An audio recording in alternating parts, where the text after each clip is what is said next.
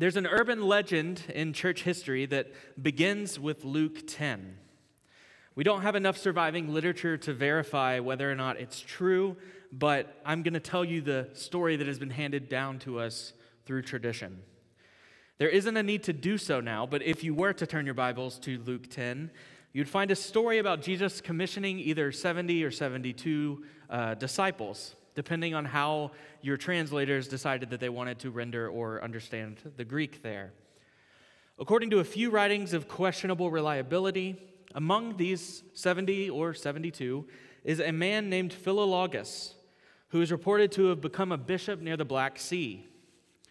A few decades after Paul writes the letter that we are looking at today, Philologus has a son, and at this point, the history becomes a little bit clearer. His son, named Marcion, grows up to be a wealthy ship owner, traveling all over the ancient world. While traveling to Rome sometime around the late 130s, he gives 200 sesterces to the church there. Now, it's basically impossible to convert Roman money to US dollars. And so, uh, the best way to get a judge of how much money this is is to compare, like, how much did 200 sesterces get you if you were to buy something, right? So that is roughly the amount of money as a salary of the second highest ranking military official in Rome.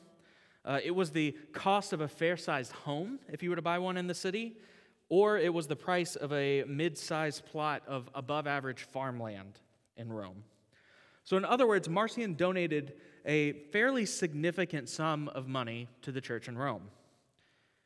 We don't know how or why the controversy unfolded, but we do know for sure that he began promoting some kinds of false teachings, and in July of 144, he disfellowshipped himself from the church at Rome and took his financial gift with him whenever he left. Having enough money to buy social power and influence, it sparks arguably the most significant heretical movement of the second century. The apologist Justin Martyr tells us that this false teaching, which has been called Marcionism, progressed to all of the provinces in Rome by the 150s. That's only 10 years after Marcion removed himself from the church. Tertullian of Carthage tells us that eventually Marcion's heretical tradition filled the whole world. Now, we are talking about a Greco Roman writer, so the whole world probably just meant the entire ancient world, right? But still, it's impressive. Only a couple decades, and it's reached the entirety of civilization as he knows it. There's certainly enough evidence to call Marcion undoubtedly the most notorious figure from the second century, as one scholar has said it. Now, the reason I tell you this story is because I think it's a great reminder of how quickly false teaching can spread. If our ancient sources are correct, it only took 10 years for Marcion to infect all of Rome and a few decades to reach the entirety of the world. Paul, too, was no stranger to false teachings infiltrating the church. He wasn't combating Marcionism because it hasn't happened yet. But the first chapter of 1 Timothy tells us that Paul was writing to Timothy because something was theologically rotten in the city of Ephesus. Scholars and commentators disagree about what these false teachings were. Personally, I think there's a lot of evidence to think that they came from a highly Jewish background and that they were the seeds of what would later be known to the church as the heresy of Gnosticism. There's a lot of overlap with later Gnostic teachings. The Gnostics were obsessed with genealogies and myths. Uh, Paul concludes the letter condemning false gnosis, which is where we get the word Gnostic. So I think there's some little signals that we might be heading in that direction. But no matter what specific teachings we think they were, it's clear that Paul writes with these false teachers in mind. As he says in 1 3, I urged you when I went to Macedonia, remain in Ephesus so that you may instruct certain people not to teach false doctrine. In fact, if you'll remember what we've covered up to this point, he actually tells uh, Timothy how they have become false teachers. They turned away from love that comes from a pure heart, good conscience, and sincere faith. They preferred to have these fruitless discussions about genealogies and myths and speculations. And having seen this, Paul is writing to remind Timothy of his calling to protect the church. But as a result, he kind of gives us a guidebook on how to avoid becoming a heretic. So that's why I have appropriately titled my sermon, How to Avoid Becoming a Heretic. This is the definitive thing. If you ever have anyone who, uh, who propagates a false teaching in your life, you should just link them to the YouTube video and tell them, here's three easy ways to not become a heretic. Please don't do that. I'm just kidding. Um, although we probably don't have the amount of money that Marcion did to just like start our own church plant of false teachings, and we don't probably, I hope, have a weird obsession with like myths and genealogies like they would have back then. I do think it is worth considering the fact that we can all easily find ourselves caught up in false teaching. So I think if we take the time to talk through this passage together, we see that Paul is doing more than giving Timothy specific instructions about what to do in Ephesus. He's actually giving us practical advice, spiritual disciplines, things we can do to avoid falling into false doctrine. There are three easy steps that Paul gives us in these seven verses, and I've tried to make them easy to remember. First, the first step Paul gives us to avoid becoming a heretic can be found in verses 1 through 4, and it's to embrace a quiet life of prayer. The second that Paul gives us is verses 5 and 6. And I have said, I've called this let Jesus do the talking, and I'll explain what I mean by that once we get to that section. And then the third step Paul gives us to avoid becoming a heretic is to remember evangelism. Now, you might hear these and think they are fundamental postures of the Christian faith, uh, and I agree. But I think if we get them right, uh, we are much more likely to avoid falling into false teachings and will instead allow the truth of Christ to anchor our hearts. So, if you'll pray with me, um, I'm just going to pray for our time together, and then we will jump straight into the text. Sound good? Cool. All right, pray. God, uh, you are infinitely good, merciful, kind to us. Uh, I thank you that you did not uh, choose to reveal yourself to a select few of, group of people, that you did not uh, choose some sort of speculation or myth or genealogy to reveal yourself, but you actually chose your son. You sent your son to take on our likeness, to speak our language, so to speak, so that we could know you. Jesus says that those who have seen him have seen the Father. And we thank you for that, that you have made yourself known to us in such an accessible way.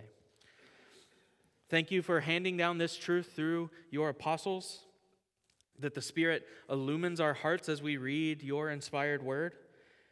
And I pray that this instruction would take root and that we would treasure you above all else. It's in your Son's name I pray. Amen.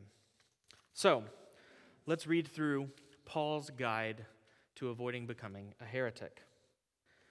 First of all, then, I urge that petitions, prayers, intercessions, and thanksgivings be made for everyone, for kings and all those who are in authority, so that we may lead a tranquil and quiet life in all godliness and dignity. This is good and it pleases God, our Savior, who wants everyone to be saved and to come to the knowledge of the truth. Some preachers and writers have taken the fact that Paul lists four different words for prayer as some kind of prescription for us.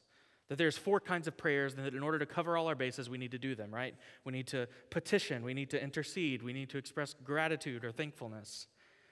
But I think if we read the verse this way, it's actually missing the flow of Paul's argument and the larger theme. Another thing people notice about this text is that Paul explicitly mis- mentions kings and authorities as those in need of our prayers. It's not the first time he says something like this.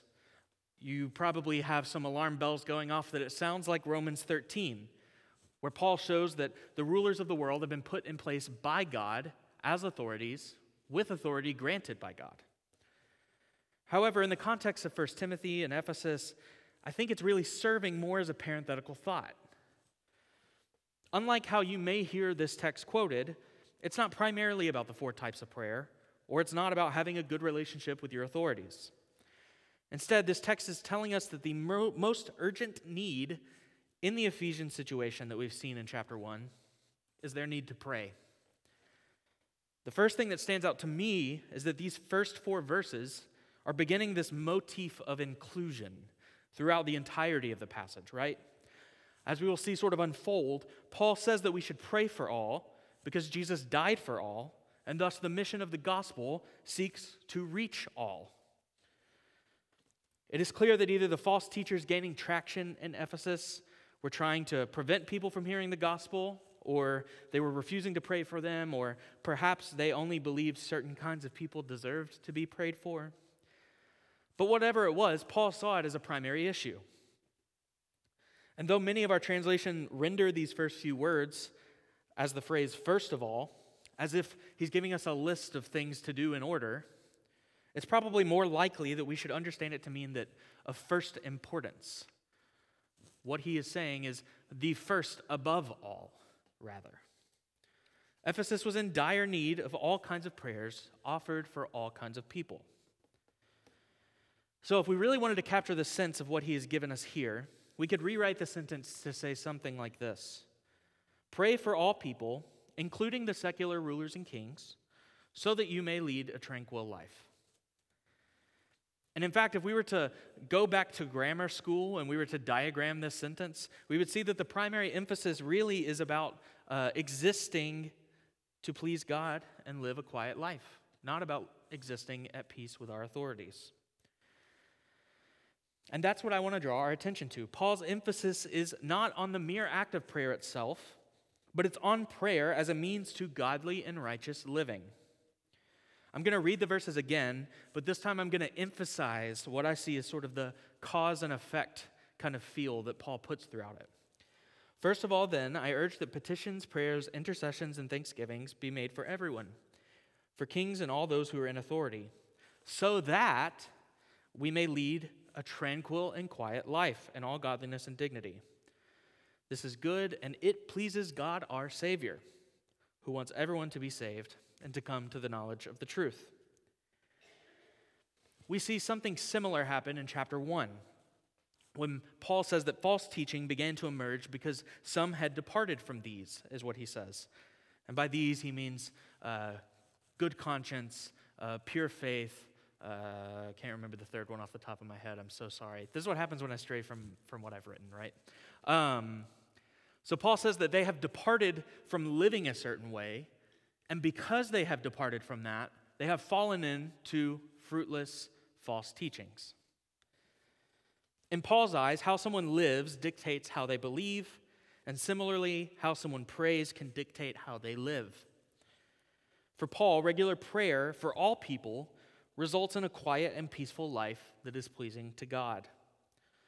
This is why Paul charges Timothy to pray, not just because it keeps the peace within his social setting, but because it demonstrates his godliness by offering a life pleasing to God. This challenges me, and I hope it challenges you too.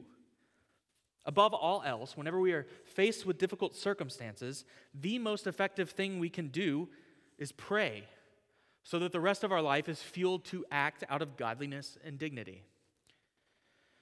It feels somewhat counterintuitive, especially whenever we live in a culture that is fixated on productivity. We want to squeeze the most that we can out of every single day.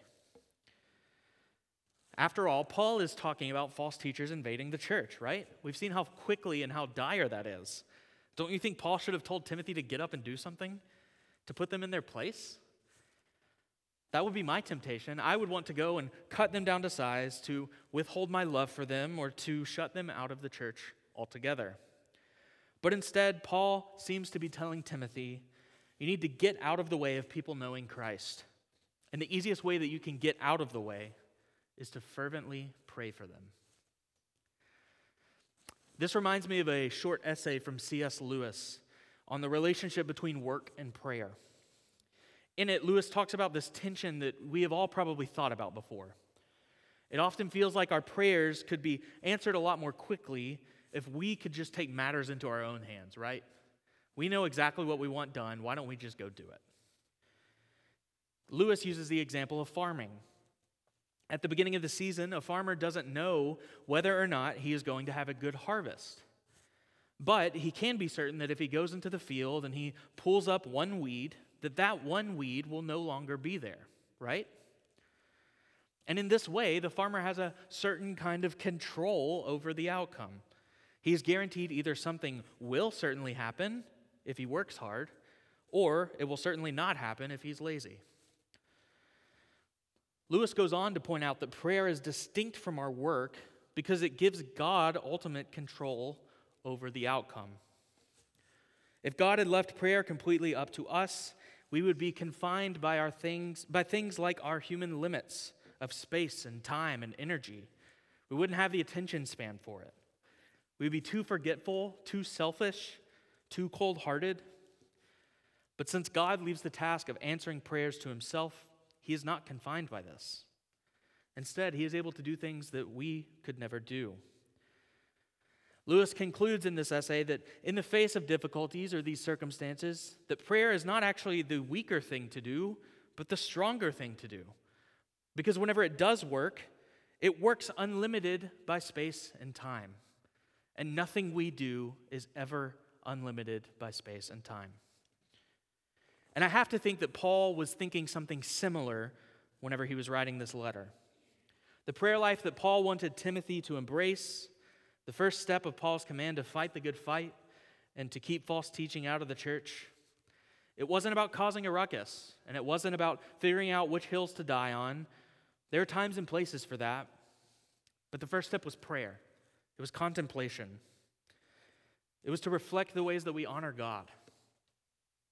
So, the first step to avoid being a heretic is to embrace a quiet life of prayer to remember that we are human beings created to be in communion with God and to reflect his image to a watching world. We should turn to him in prayer and cast our burdens on him because he cares for us. But the second step to avoid living like a heretic is related to living a quiet life of prayer. It's to actually let Jesus do the talking. Look at verses 5 and 6. For there is one God and one mediator between God and mankind, the man Christ Jesus, who gave himself as a ransom for all, a testimony at the proper time.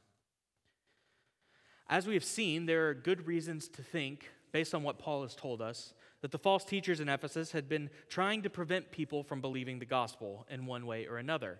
And this is highlighted by the fact that they're not praying for all people. And it's at this point that Paul decides to show Timothy just how ridiculous it is to gatekeep the gospel like this. Against the backdrop of what we've just talked about, Paul commands us to pray for all people, not just because it's pleasing to God, but also because Christ is the only one that's allowed to mediate God and man. In other words, we don't get to pick and choose who receives the gospel. We don't get to choose whose sins are forgiven or who should be the subject of our prayers. We don't mediate God and man. Only the man, Jesus Christ, does that. One commentator frames these verses as a counterpart to Paul's command to pray. He says this building on his earlier statement that Christ Jesus came into the world to save sinners, Paul now says that Christ died for everyone in keeping with God's desire that all people be saved.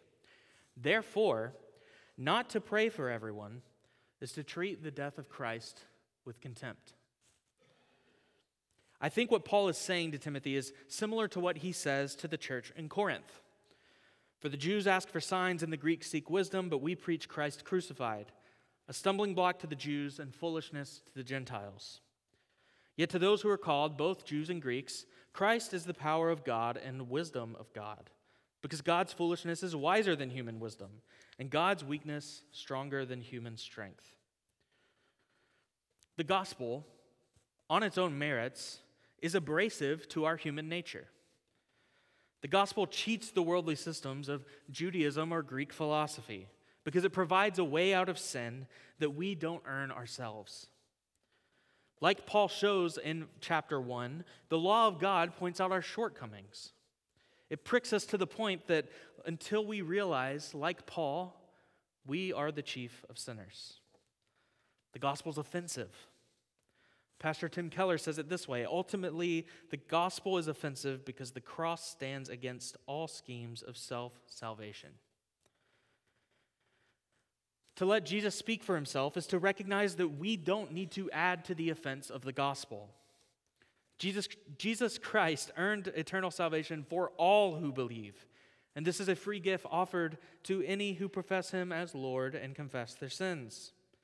And I think this is why Paul makes a seemingly random statement about Jesus being the only mediator between God and man.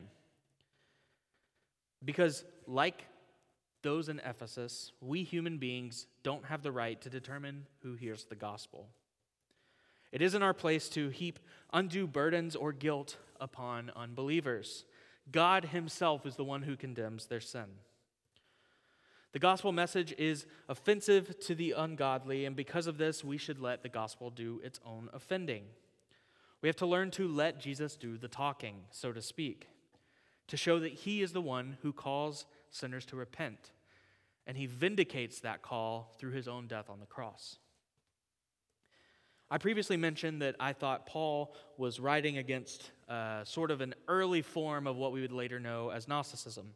And this is one of the places that I think we find evidence of it. At its heart, Gnosticism was sort of a mythology. Um, a central component was this idea of the pleroma. That's just a Greek word that means fullness. And the fullness was made up of all these smaller eons that were kind of like demigod like figures who had fallen from the immaterial world, and as a result, the world was created and, and all this stuff. And my point is that the Gnostics would say that there are endless, infinite mediators between the world and God. They would say that there's a measure, a measureless amount, that there are all these eons that could mediate between you and God, the fullness. But the God of the Bible says that there is one mediator, the man Jesus Christ, who took on flesh and dwelled among us without compromising either divinity or humanity. Whenever we choose to let Jesus do the talking, it resolves a host of issues for us. When we let Jesus do the talking, it means that we allow God Himself to be responsible for salvation. That we don't try to earn it, we don't try to figure out who deserves it, and we don't try to make up a mythology to explain the world away. Instead, we leave our fate up to the one in whose hands it actually lies. When we let Jesus do the talking, it allows us to limitlessly love our neighbors. While the old adage, love the sinner, hate the sin, sounds great, it's often used as a cop out for actually having to love people. We think that in order to hate the sin, we need to be less involved in the lives of those around us. But when we realize that Jesus is the mediator between God and man, not ourselves, then we don't have to feel a pressure to say the right thing, do the right thing, act the right way, or worry about getting too close to other sin.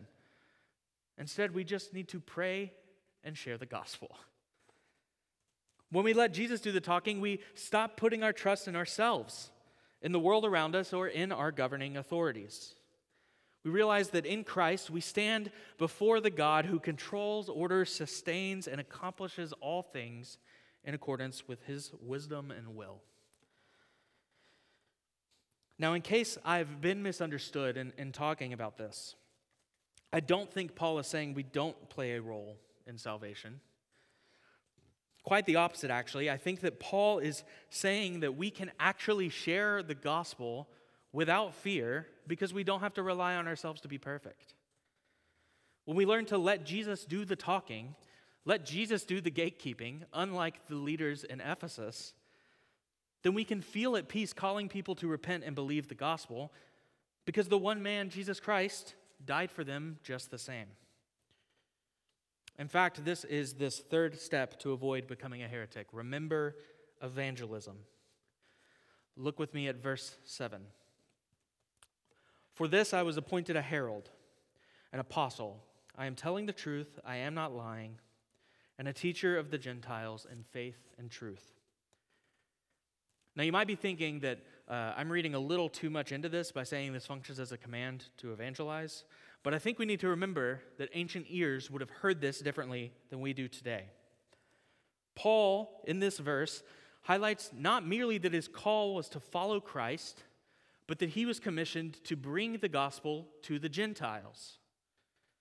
He's continuing this theme of making the gospel known to all people by talking about the fact that Christ died not for just the Jews, but for the Gentiles also. If Paul had told us here that he was a teacher of the Jews, then this would have been unsurprising, most likely, to everyone that heard it. But the Gentiles were those who were grafted into the promise. In Acts 10, we see Peter exemplify this. He preaches the gospel message to all who believe from any nation, and we see that while Peter is still speaking, the Holy Spirit comes down, and all the circumcised among them were amazed because the Holy Spirit was poured out on the Gentiles. Acts 11 asks the same question that I want us to consider today. If then God gave them the same gift that he also gave to us when we believed in the Lord Jesus Christ, how could I possibly hinder God?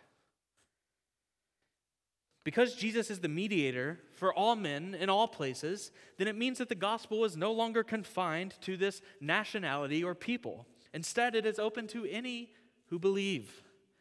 Whereas the promise of redemption was once set aside for the Israelites as God's chosen people, Paul tells us that there is one God who will justify the circumcised and the uncircumcised by faith. As a church, we have been following the narrative of the promised seed through Genesis off and on for a while now, right? We also saw an example of how this plays out in Israel's history whenever we did a series on Obadiah just a, a while back, a couple months maybe. And here, Paul shows us that all along, these stories have been about Jesus bringing the gospel to the whole world. Galatians 3:16 tells us that the promises that were spoken to Abraham and to his seed excuse me, that the promises were spoken to Abraham and to his seed, not to seeds in the plural, but to one, Christ. Whereas the law served as a kind of temporary mediator or guardian until Christ came, enabling us to be justified by faith. And because of this justification that we have in Christ, there is no more Jew or Greek. There's no more slave or free, male or female, because we are all one in Christ Jesus the one who saves and serves as mediator between God and man. And then Paul says, if we are in Christ, we are Abraham's seed according to the promise. This is all to say that Paul's inclusion of the Gentiles in verse 7 is just a shorthand way to remind Timothy and the Ephesians that the gospel is available to any who want to believe. That we need to not only pray for them, but also to be heralds for this good news in the same way that Paul was. I want to begin to close out the sermon this morning by zooming back out and making sure we're seeing how this ties in with the book altogether, just so we don't miss the forest for the trees. Paul opens his letter by reiterating his command for Timothy to stay in Ephesus.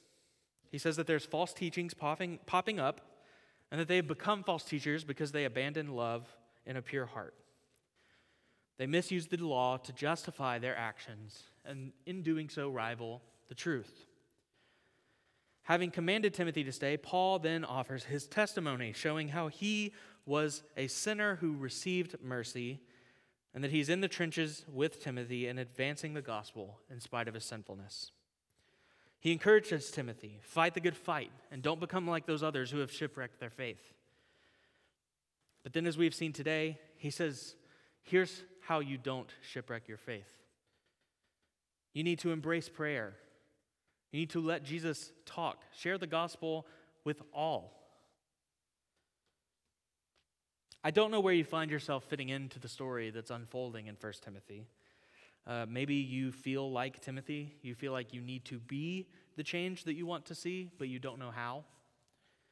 I would encourage you to make an effort to do the things that Paul has commanded. Pray fervently and quietly. Minimize the ways that you seek to distract or keep others from hearing the gospel. Seek out relationships that allow you to invite others into the free gift of salvation. Maybe you don't want to admit it, but you resonate with the false teachers in Ephesus. That you've been comfortable with your middle class Christianity, trying to keep those who are unlike you from hearing the truth. Maybe you've wielded Christian concepts to try to justify your sinful behavior or your lack of character. I would encourage you to please repent before you shipwreck your faith and become a blasphemer like Hymenaeus and Alexander. There's mercy and grace for even the chiefest of sinners. We have seen this throughout this letter. And then, last, maybe you see yourself in the image of Paul prior to his conversion. You are the chief of sinners, living by your own standards and your own rules. And I'm here to remind you that there is a mediator between God and man, the man Jesus Christ, and he gave himself as a ransom for you. In Christ, there is no social status or standing. There are not good Christians or bad Christians. So you need not feel ashamed to bring all your sins to him. He loves you and he has accomplished salvation on your behalf. If only you will believe in him and profess him as Lord. Uh, I'm going to have uh, Raymond come pray so that I can get this microphone off and prepare to close us in song. Uh, so please join him in prayer as he comes up to close us out this morning.